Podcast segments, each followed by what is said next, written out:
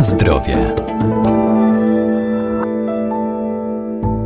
Co kryje w sobie żywność, którą spożywamy? Możemy to sprawdzić na etykietach. Tam muszą być zawarte wszelkie informacje, między innymi o alergenach i innych składnikach, jakie zostały użyte w procesie technologicznym. Warto je czytać także przy zakupie pieczywa.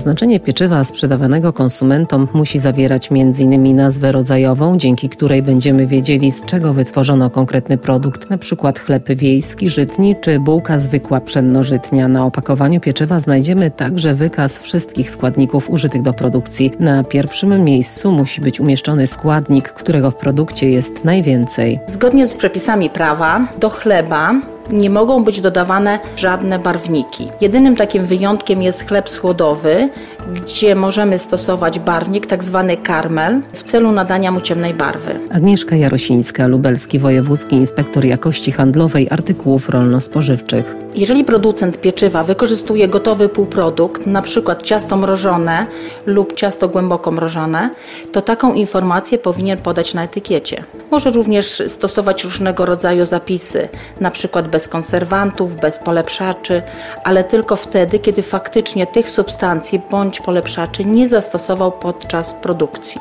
W przypadku pieczywa produkowanego na naturalnym zakwasie, to taka informacja może znaleźć się na etykiecie, gdyż będzie to informacja wyróżniająca ten chleb spośród innych chlebów produkowanych z zastosowaniem substancji dodatkowych. Przypadku pieczywa nieopakowanego w punkcie sprzedaży y, sprzedawca powinien podać informacje takie jak nazwę środka spożywczego, nazwę i adres producenta, wykaz składników, w tym alergenów, masę netto pieczywa i oczywiście informacje, jeżeli pieczywo zostało wyprodukowane z ciasta mrożonego bądź ciasta głęboko mrożonego. Najczęściej nieprawidłowości, które są y, spotykane u producenta, to przede wszystkim nieprawidłowa nazwa.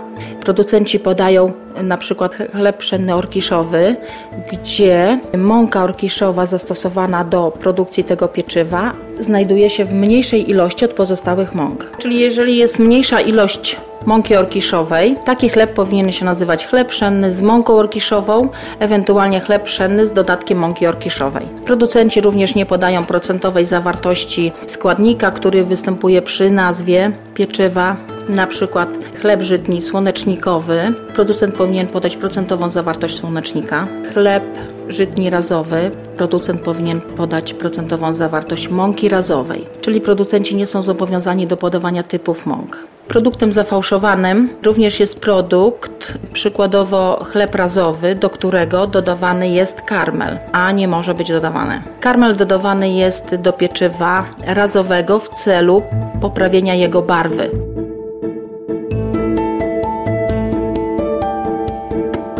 Na zdrowie.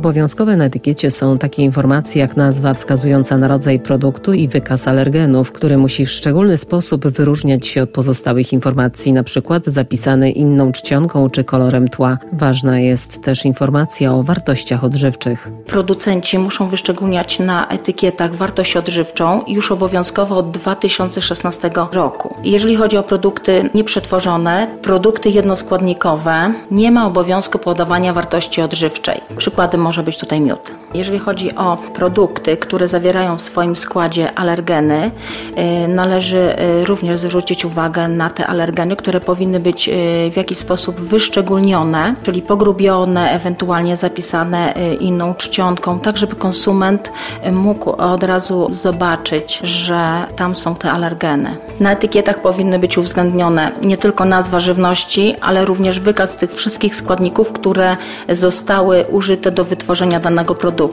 powinna być podana ilość netto żywności, nazwa i adres firmy, która produkuje dany wyrób. Jeżeli chodzi o przetwory mięsne, kraj pochodzenia dodatkowo. No i oczywiście informacja o wartości odżywczej. Jeżeli chodzi o produkty, które są sprzedawane luzem, to informacje dotyczące danego produktu znajdują się w sklepie, powinny znajdować się w sklepie i powinny być udostępnione y, konsumentom.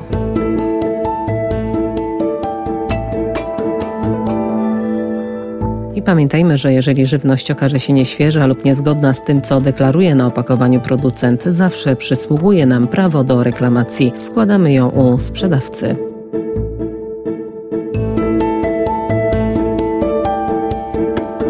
Na zdrowie.